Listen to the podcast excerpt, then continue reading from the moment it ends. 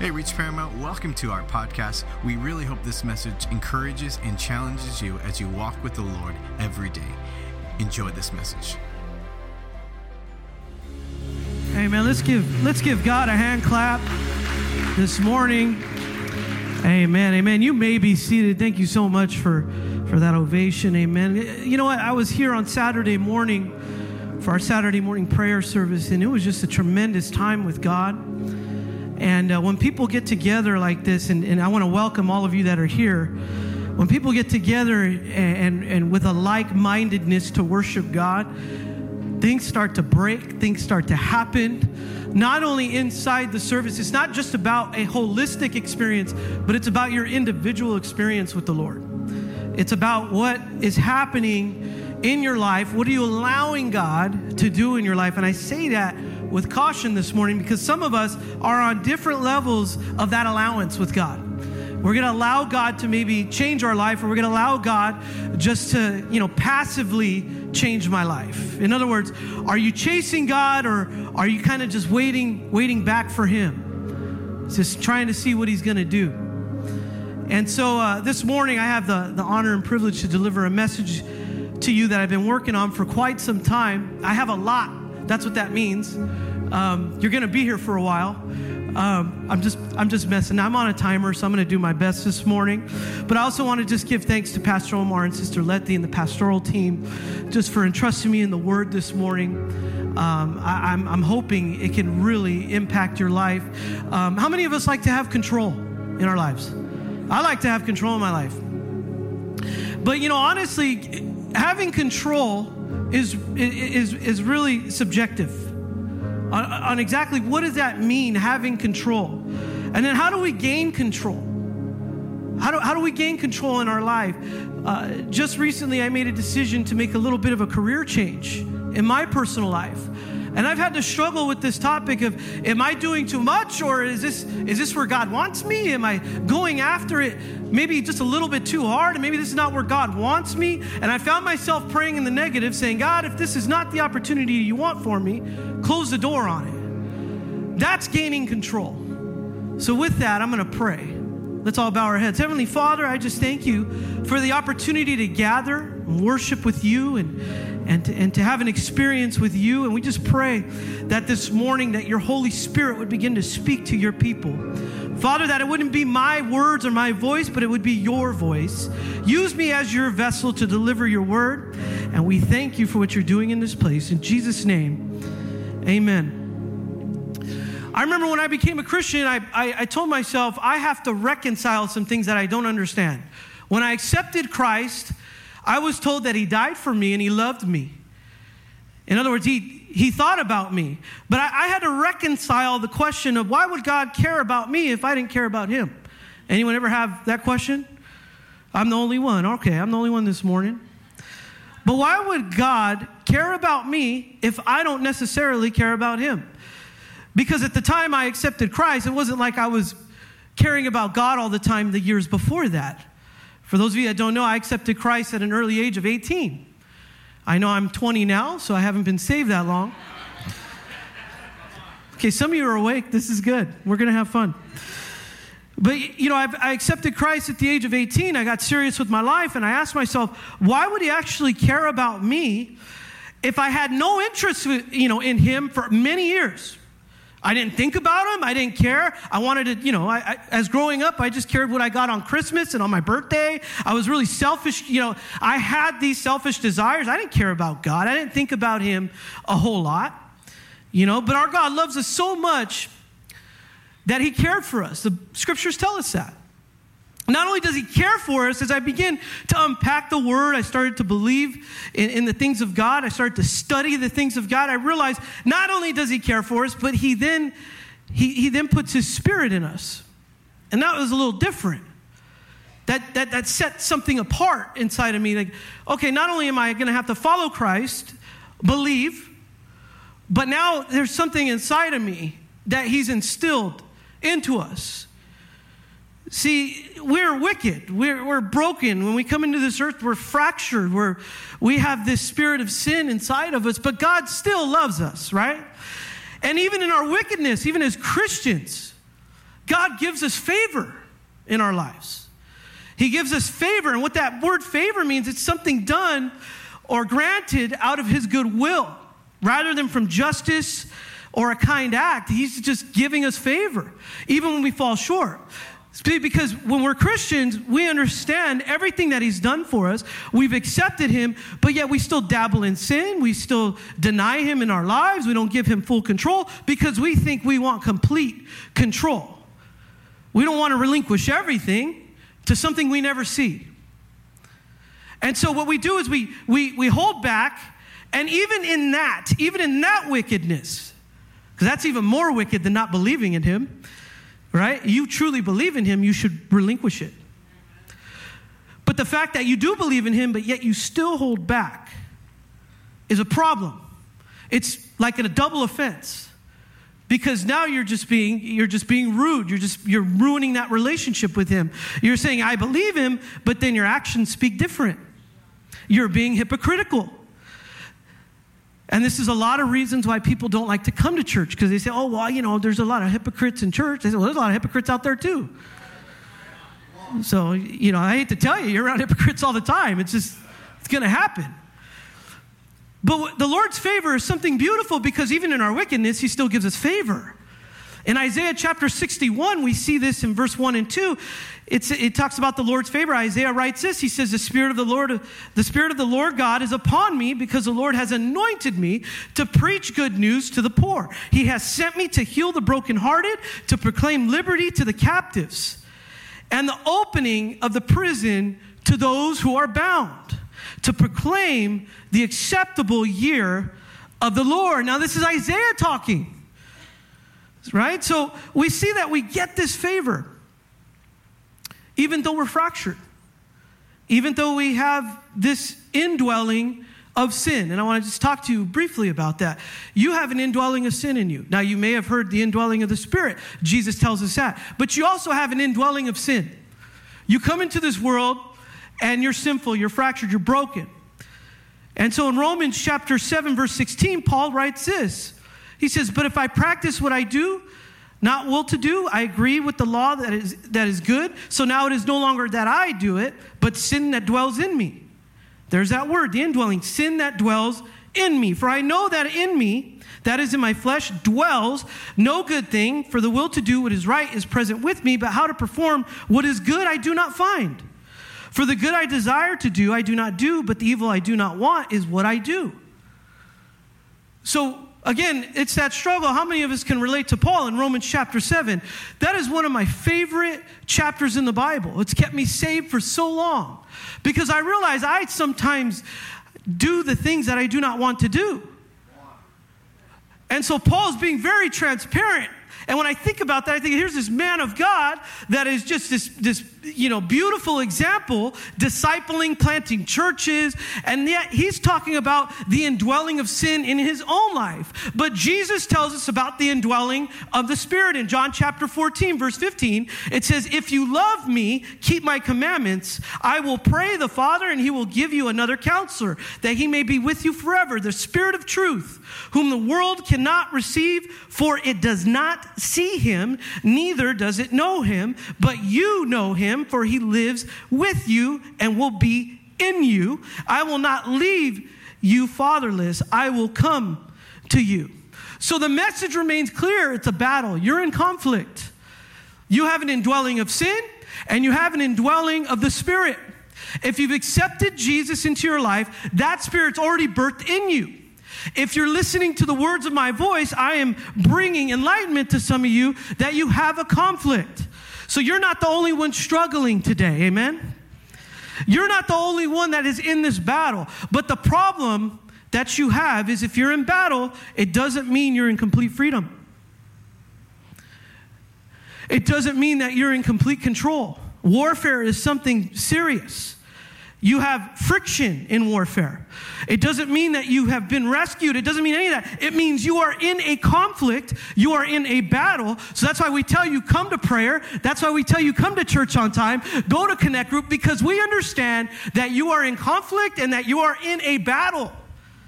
And Paul understands that.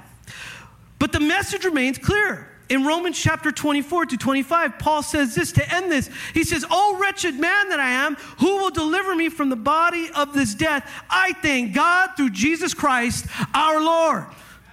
In other words, even though he's in a conflict, even though he's in a battle, I'm going to give praise to God. Amen. And that's what is happening with Paul. He is trying to unpack something very, very, very peculiar to us that yes, you are in a battle. You have no control. You're not in freedom. There is this friction. There is this conflict of an indwelling of the, of the spirit and there's the indwelling of sin and it's fighting for your life. The enemy wants you and God wants you and yet you still have this internal conflict. So how do we overcome this? You have to obtain control. Even in the midst of a battle, you have to, you have to maintain control. I know in my life, I've, I've, I've, you know, had moments where I felt like I've had no control. And you know where it's found me? Because God hasn't put his spirit in me. It's found me on my knees at the altar praying to God. Because I have no control. And trust me, I'm a very, I, I, I, want control of my life. I love, I under, uh, me and Pastor Isaac were just talking in there. I like analytics. I like to see things, make decisions. I want to have control. But at the same time, there's this conflict where I need to trust in God. I need to relinquish that control. I need to trust God with my children. I need to trust God in every aspect of my life. I need to trust God with my marriage. I need to trust God with my career. I need to do all those things. If I truly believe that He's almighty and all powerful, why wouldn't I do those things? It's more than just saying it, it's actually living it, showing your actions. God is not looking for somebody just to talk to, to lie to Him. He's looking at the actions. We ask God, God, I want forgiveness. Do you really want forgiveness? God, I want healing. Do you really want healing? God, can you please rescue my family from this situation? Do you really want to be rescued? Because it's going to cost you this relinquishing all control. There's a conflict in our lives. But to obtain freedom, you need to give up your worldly freedom. This is an interesting concept, right? You, in other words, it's going to cost freedom to get freedom. You guys ever hear this business concept? It takes money to make money, right? It's the same thing. Just like a soldier, if he wants to, if he wants to provide freedom, he has to give up his own freedom. Right? And if you want freedom, you're going to have to give up that freedom of the worldly desires. You're going to have to give up all of that. You're going to have to give up the things that you love the most in this life, right? Some of us have come from dark places where we've had to give up drugs. We had to give up, you know, maybe women. We have to give up, you know, uh, drinking, you know, or whatever habit it may be. You've had to give that up to move forward. In other words, in order to obtain freedom, you have to give up the worldly freedom. In order to get the spiritual freedom, you have to give up the worldly freedom that's keeping you back from that. Amen? You have to give up things. Because it takes money to get money, it takes freedom to get freedom. So you have to give it up. You have to begin to move forward. This is that conflict. So in Second Corinthians chapter 3 verse 17 the apostle Paul writes this he says now the Lord is a spirit and where the spirit of the Lord is there is freedom. So I kind of just went down this rundown of this flesh and spirit battle for you theologians out there, you know all about this, but this is something that we like to preach is, is sin. We like to preach sin. We don't like to hide it. So I want to talk to you about how to gain back control. And it's going to require me talking about sin today. So in other, in other words, we, we need to reconcile several understandings about sin to start the process of gaining control. Right? The number one thing I want you to know, you need to understand that sin is not freedom. It's the complete absence of freedom. It's the complete it's the complete darkness in your life is sin. Sin is trying to keep you away from obtaining freedom. The enemy has confused us to think today that sin is freedom right? And there are plenty of scriptures telling us that sin is the absence of any freedom. In Galatians chapter 5, verse 16, the apostle Paul says, I say then, walk in the spirit, and you shall not, you shall not fulfill the lust of the flesh. For the flesh lusts against the spirit, and the spirit against the flesh. These are in opposition to one another, so that you may not do the things that you please. But if you are led by the spirit, you are not under the law. In other words, we have to be led by God's spirit. Paul is telling us we need to be able to overcome and be led by the spirit. See, the battle does not equal freedom. You just simply saying, coming to church and just simply saying, God, I believe in you, that doesn't necessarily give you freedom. Your freedom is, is, is based on your act of liberation. In other words, God, I want less of me and more of you. Again, I'm not, if you read your Bible, this is nothing new to you. But if you want true liberation from this world, it's going to cost you dying to yourself to gain the freedom that you want, to gain the control that you want.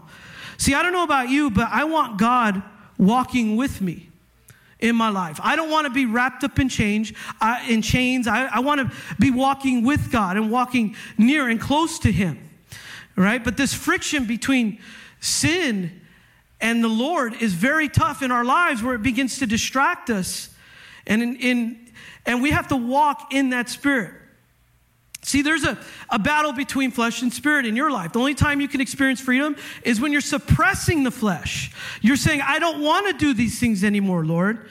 And this is what Paul is saying in Romans 7 right? I don't want it consuming my life. I don't want friends that are going to tempt me away from the things of God. I rather want Jesus. I want friends that are going to surround me and begin to uplift me in prayer, begin to uplift my spirit because I understand I am at war inside. I have a conflict and I have no control when I am at war. In John chapter 3, verse 5 through 6, Jesus says this He says, Truly, truly, I say to you, unless a man is born of water and the Spirit, he cannot enter the kingdom of God. That which is born of the flesh is flesh, and that, and that which is born of the spirit is spirit. So we have to elevate our spirit, folks. We can't just sit here and say, look, I go to reach church, so I'm going to be okay. This is simply, you know, point zero out of 10 steps in your life is to come to church. This is just the very beginning. Going to church doesn't get you into heaven. It is literally you dying to yourself and being uplifted in the spirit is what gets you there. See, some of us have a belief that, you know, it, it, some of us believe, but that doesn't mean we are walking in the spirit. Are you walking in the spirit today? See, one person that astounds me is King David. I've been reading a lot about King David recently, in the probably past few months. And here's, here's a list of accomplishments for King David. It's pretty interesting. So this is this is this is a list of his accomplishments. Number one, he was anointed as a boy, as a child. Because the Bible says that he was, in Samuel, the, the scripture's written that uh, he was a man after God's own heart. So God looked to him as favor. God looked to him as, as someone that is a leader. So he anoints him as a boy. Then he defeats Goliath. People begin to see God working through him because God has given him that favor. He becomes this huge leader, then he becomes king, okay? And he's known as the, the first great Jewish king in Jewish history. And any history book would say this that King David, it doesn't have to be the Bible, any history book which would have this recorded that King David was the first great Jewish king because he unites the tribes of Israel. He brings everybody together. God sees that he, here's this boy who begins to go after God's own heart and he begins to anoint him because he realizes that David is no longer walking in the spirit or in the flesh, but rather he's chasing the things of the spirit. So he unites the tribes of Israel. Then he establishes Israel as a nation. This makes the Israelites happy. They're like, we're finally a nation. We're no longer roaming the desert. We finally have a place to live. We're no longer nomadic, but we have the kingdom of Israel, and this is exactly what we wanted. So then David does even a step further. He brings the Ark of the Covenant back. For those of you you know, he's bringing the Ark of the Covenant. This is the presence of God. He's bringing it back to Israel. David accomplishes all these things, has an amazing title as king. Everybody loved him. But there was an issue. David had the flesh, just like you and I. And there's a, there's a story of David and Bathsheba, which we're going to read today in 2 Kings chapter 11. This was a time where David, it was a time of war, and David should be out in the battlefield, but he stayed back in his palace. And so, as his nation is at war, David is just remaining back. And he sees this beautiful woman, the Bible says, named Bathsheba, and she's bathing. Sees her bathing on the roof, and, and he sees, he's looking at her and he's lusting after her. So he says, Hey, you know what? Guards, come here. Go get that woman and bring her to me. And then David ends up being intimate with Bathsheba. But what, what, what he does realize at this time is he's gotten Bathsheba in a tough spot because she's married. She's married to somebody named Uriah. And he's the one fighting in battle. When David should be battling, he's dealing with temptation, he's calling in Bathsheba, but then her husband is the one out there fighting in battle. So Bathsheba becomes pregnant. Don't mess around because it could happen. So now David is in a tough spot. And let's look at what this man of God does. In 2 Samuel chapter 11, verse 4, it says So David sent messengers and took her, and she came to him, and he laid with her. And when she had purified herself from the uncleanness, she returned to her house. The woman conceived. She sent a message and reported to David that I am pregnant. Then David sent an order to Joab send Uriah the Hittite to me. So that's her husband. So Joab sent Uriah to David. When Uriah came to him, David asked about the welfare of Joab, the people, and the fighting. Then David said to Uriah, Go down to your house and wash your feet. So Uriah left the house of the king, and a gift from the king followed him. But Uriah slept at the entrance of the house of the king without the servants of his Lord.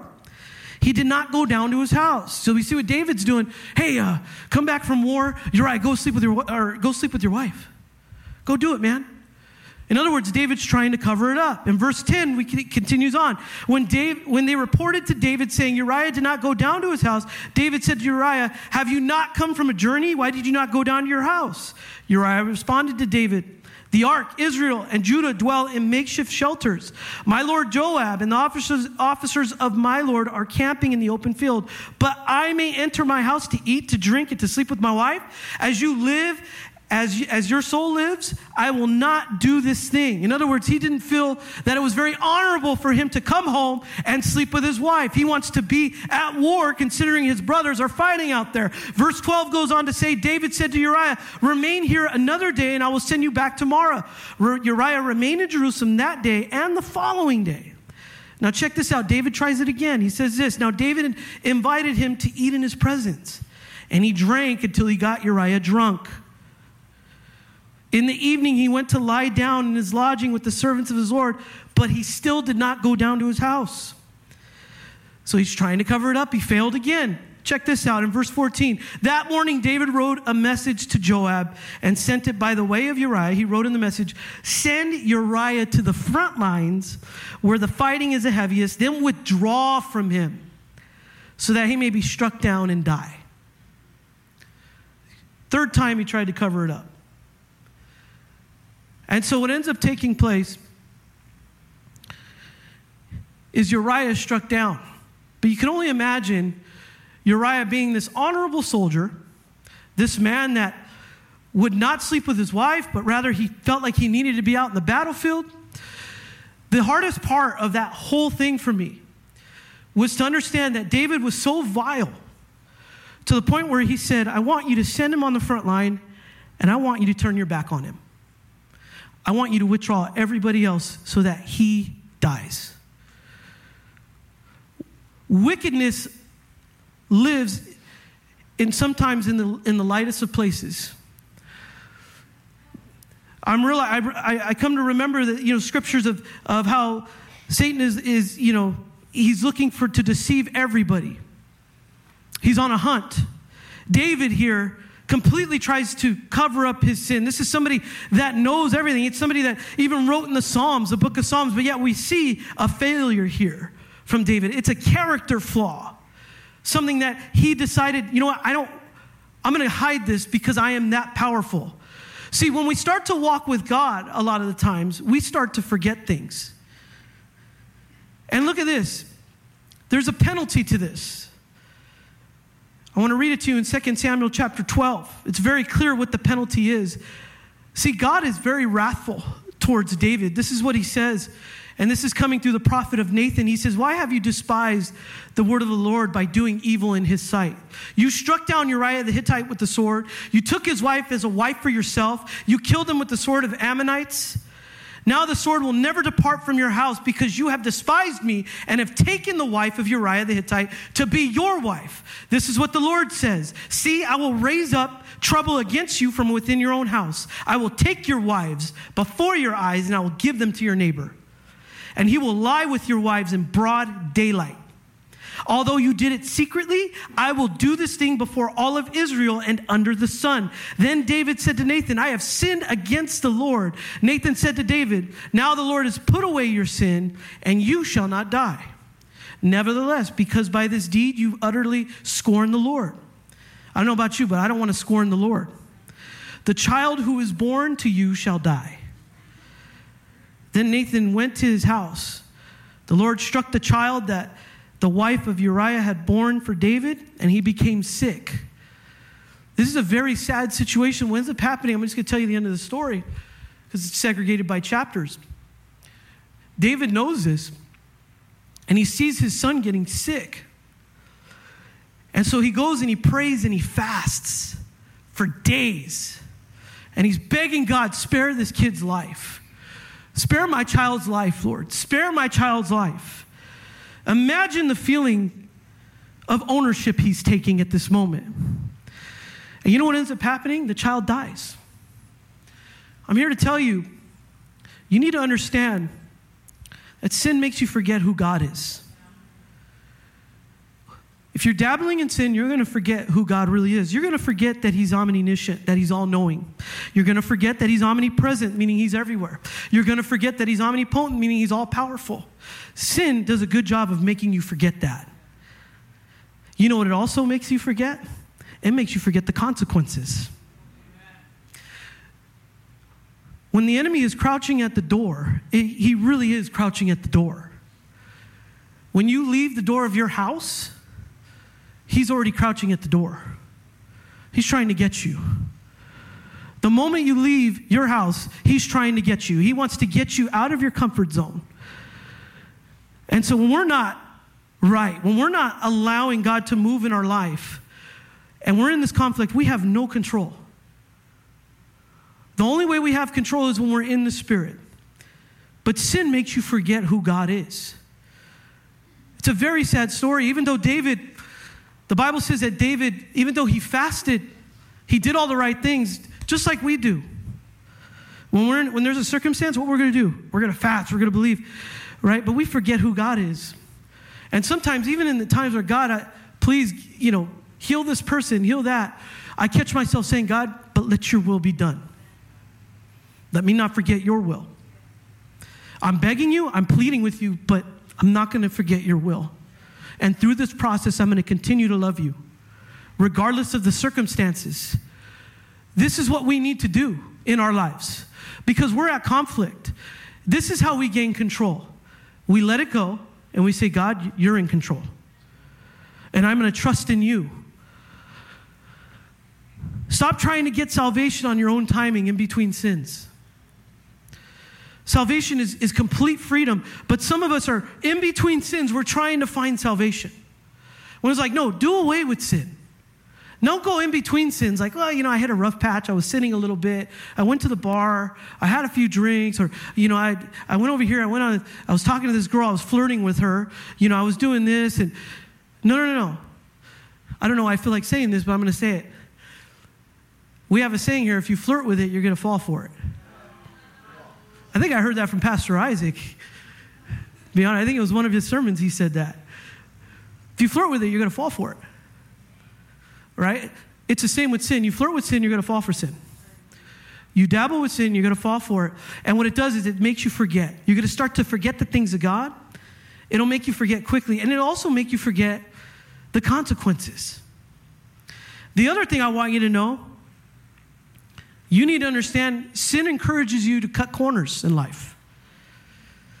See, control is not cutting corners. You know, I get the, the famous question all the time is like, Pastor Rob, how far is too far though? Right? The ones that are laughing are the ones that ask me that question. No, I'm just kidding. I'm laughing with you because when I get a question like that, I, I suddenly giggle inside, you know, but I'm being very serious and professional, you know. But inside, I'm like, you're ridiculous to ask me that question. Well, how far is too far? You're asking your pastor that. What do you think the answer is? Stupid.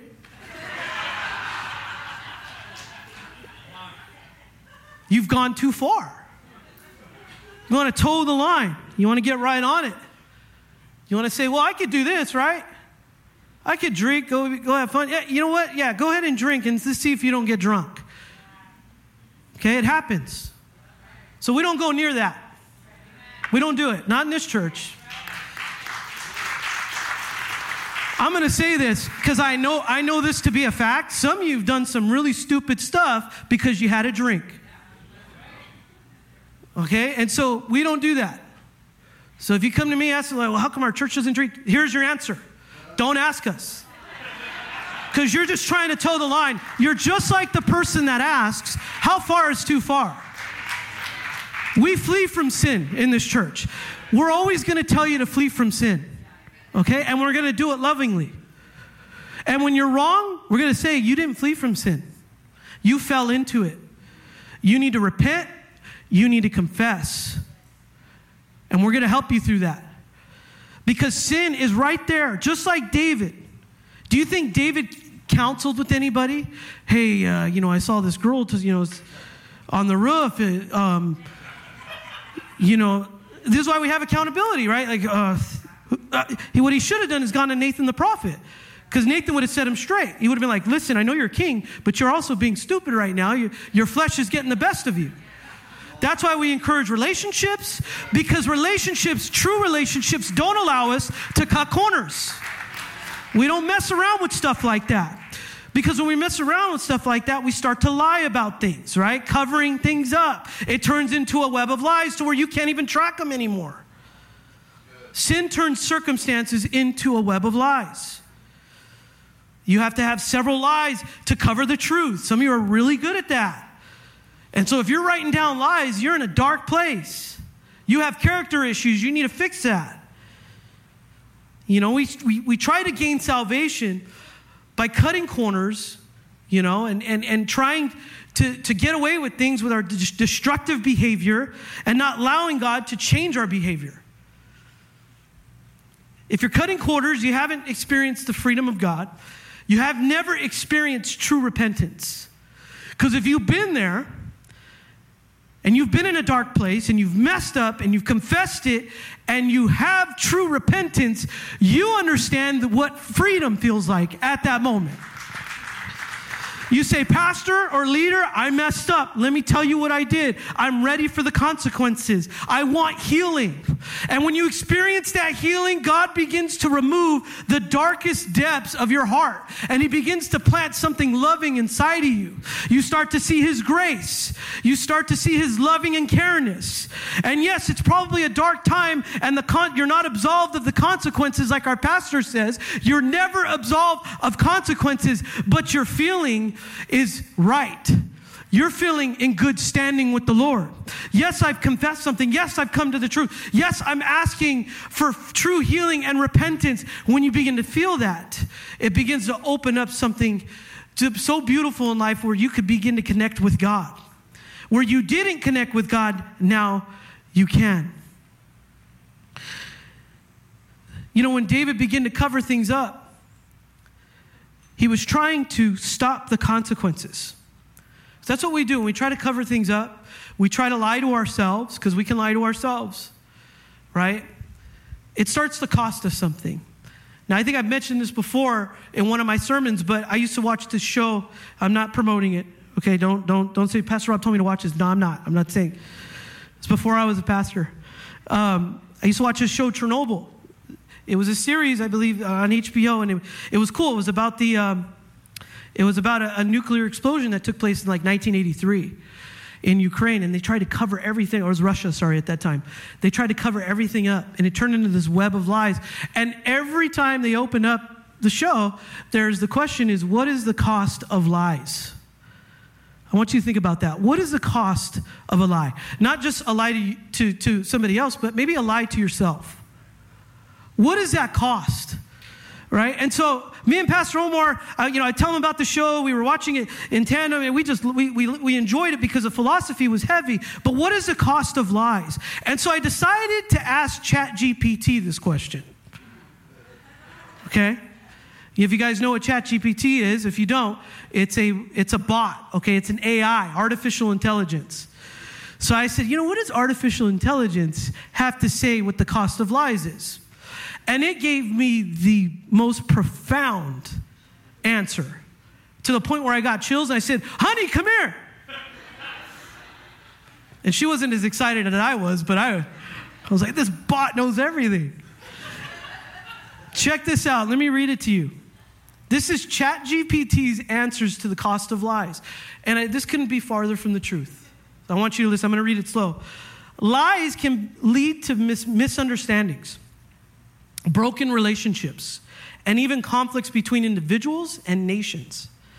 They can erode trust, create fear and uncertainty, and impede social progress. Ultimately, the cost of lies is immeasurable as it affects not only the present, but also the future, shaping the way people perceive the world and interacting with each other. That's a heavy definition. That is the cost of lies. It is immeasurable. I would go on to say it's a, what is the toll of dishonesty? It's a heavy price. It's a price that is immeasurable. When you begin to lie to yourself, and you begin to tell yourself, well, God doesn't understand, or um, the church doesn't want to hear my problems, or when the enemy starts to feed you lies and you start to adopt them, it's coming as a cost. It's coming as a cost to your soul. It's coming as a cost to everything that is good in your life that God wants to do. It's going to cost you everything. In other words, you have no longer have control because it, you've already paid that cost with lies. When the enemy tells you, oh, people at church don't care about you, people at church don't want to spend time with you, people at church don't love you. These are lies that the enemy likes to spread because he doesn't want you to have a community that is built, to, built around righteousness. He wants you to have his community that is you and him. So he can continue to feed you lies. And he's going to lean on your flesh. He's not going to lean on your spirit. He's going to lean into your flesh and he's going to tell you they don't care about you. You don't need to do all that. You can go have a few drinks. You can go ahead and do this. Your wife doesn't love you, anyways. So, what is the cost of lies in your own life? It's immeasurable, isn't it? And so that's what the enemy's out to do. He's out to lie to you. There's a moment in Scripture where Jesus He's going from synagogue to synagogue in his ministry in Galilee. And so, as he's going to synagogue to synagogue, he's pretty awesome. He's like an evangelist, he's just preaching. He's reading scrolls, he's doing his thing. And he gets to uh, his hometown of Nazareth. And he goes to the Nazareth synagogue. And he reads this. They hand him a parchment to read, and he just has to go with it. So he's going to read this parchment that they give him. And he's going to go up, he's going to read it, and something takes place. Check this out. In Luke chapter 4, verse 16, it says, He came to Nazareth, and where he had been brought up, and his custom was he went to the synagogue on the Sabbath day, and he stood up to read. The scroll of the prophet Isaiah was handed to him. When he had unrolled the scroll, he found the place where it was written, The Spirit of the Lord is upon me, because he has anointed me to preach the gospel to the poor. He has sent me to heal the brokenhearted, to preach deliverance to the captives, and recover, recovery of sight to the blind, to set at liberty those who are oppressed, to preach the acceptable year of the Lord. Does that verse sound familiar? Because it was the first verse I read to you today. This is what Isaiah said. Now, look what happens. I don't think I gave this to the team, but in verse 20, it goes on to say Then he rolled up the scroll and he gave it back to the attendant and sat down.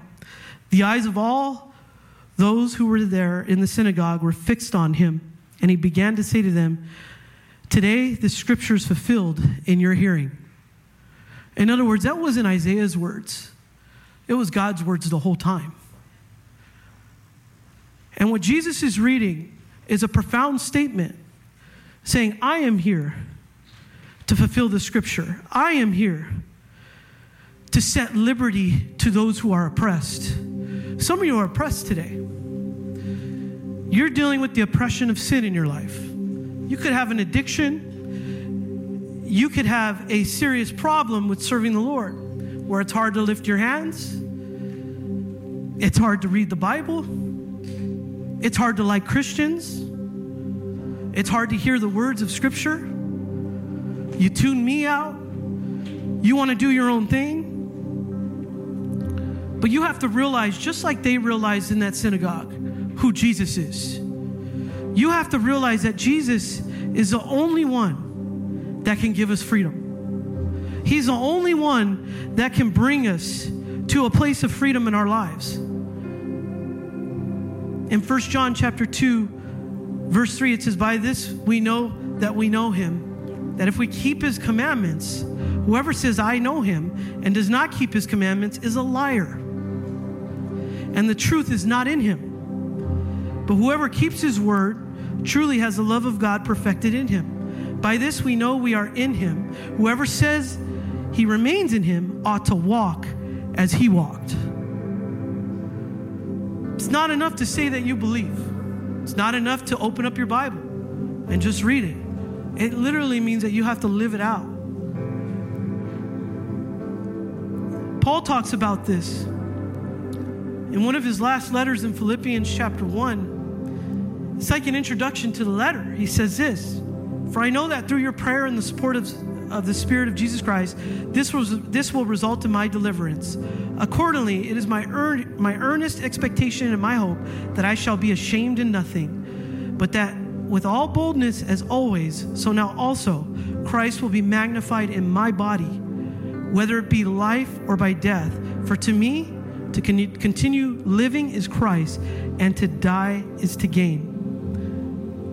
To die is to gain. You know, Pastor Isaac, I believe, read a similar, same verse, I think, for his offering.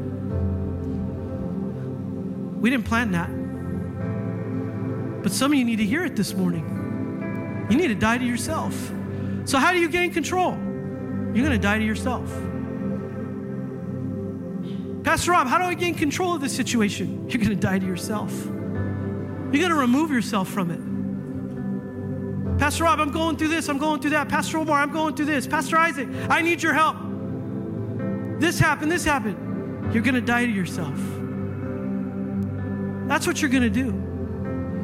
Because if you do that, you'll gain the control that you need. See, a lot of us, we're walking with God, but not the way we should be. I'm going to ask Pastor Isaac if he can come up I kind of threw this on him last minute today, and I hey, I might use you. But Pastor Isaac, can you just stand right here? Just face right there. Just face face the team right there. See, some of us, I want you to pretend Pastor Isaac's Jesus. Now, I know that's not very hard. I said I needed someone big and strong, you know, Jesus. So, listen, some of us, no, I want you to listen to this, okay? Some of us, God is walking in front of us, which means He's in front, but you're keeping a distance. You're kind of like stiff arming Him a little bit. Like, I mean, you're kind of following Him, but you're not going to get to His pace. You're not, you're not going to go all the way next to Him. You're just not going to do it. And then some of you, you you have Jesus, you know Jesus, you know he's there right? But he's behind you. So you're living your life like you're just walking ahead of him. Like God, hey, Jesus, come come here, just take two more steps. Follow me. Hey, God, I'm going to go in this direction. Jesus, I want you to follow me now. In other words, what the Bible's telling us to do is we have to be right here. Say, hey, God, what next, what, where's the next step? So we can take it together. Where, what direction should we go in? So I can go in the same direction. So I can be beside you. Or you know what? I'm back here. But you know what, God? we're going to do this now. We're going to, from now on, we're going to be right here, man. Whatever you need, I'm going to walk with you. And the same goes for if you're walking in front. Some of you just need to look back and say, I haven't done enough. My life's with you, man. You can sit down, Pastor Isaac. Thank you so much.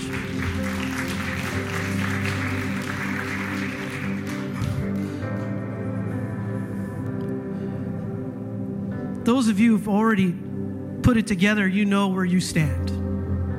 You know where you position Christ. A lot of people aren't walking beside him. I say that as your brother.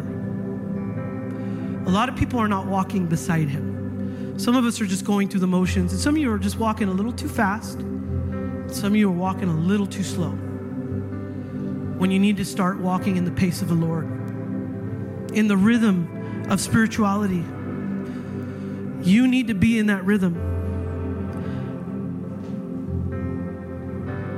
Jesus says this in John chapter 3 Truly, truly, I say to you, unless a man is born again, he cannot see the kingdom of God. I want you to bow your heads with me. Thanks so much for listening to this message from Reach Church Paramount. To stay connected with us, follow us on Instagram or Facebook at Reach Paramount. To give and support this podcast and ministry, visit our website at reachparamount.com slash give.